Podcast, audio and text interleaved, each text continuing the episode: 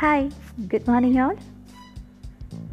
One rainy Sunday afternoon, a little boy was bored and his father was sleepy. The father decided to create an activity to keep the kid busy. So, he found in the morning newspaper a large map of the world.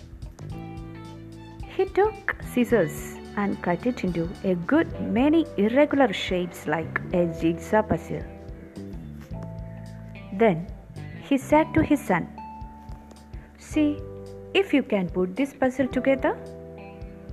And don't disturb me until you have finished, okay?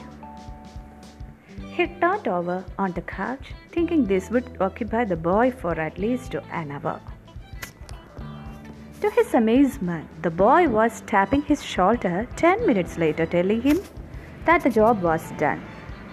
The father saw that every piece of the map had been fitted together perfectly.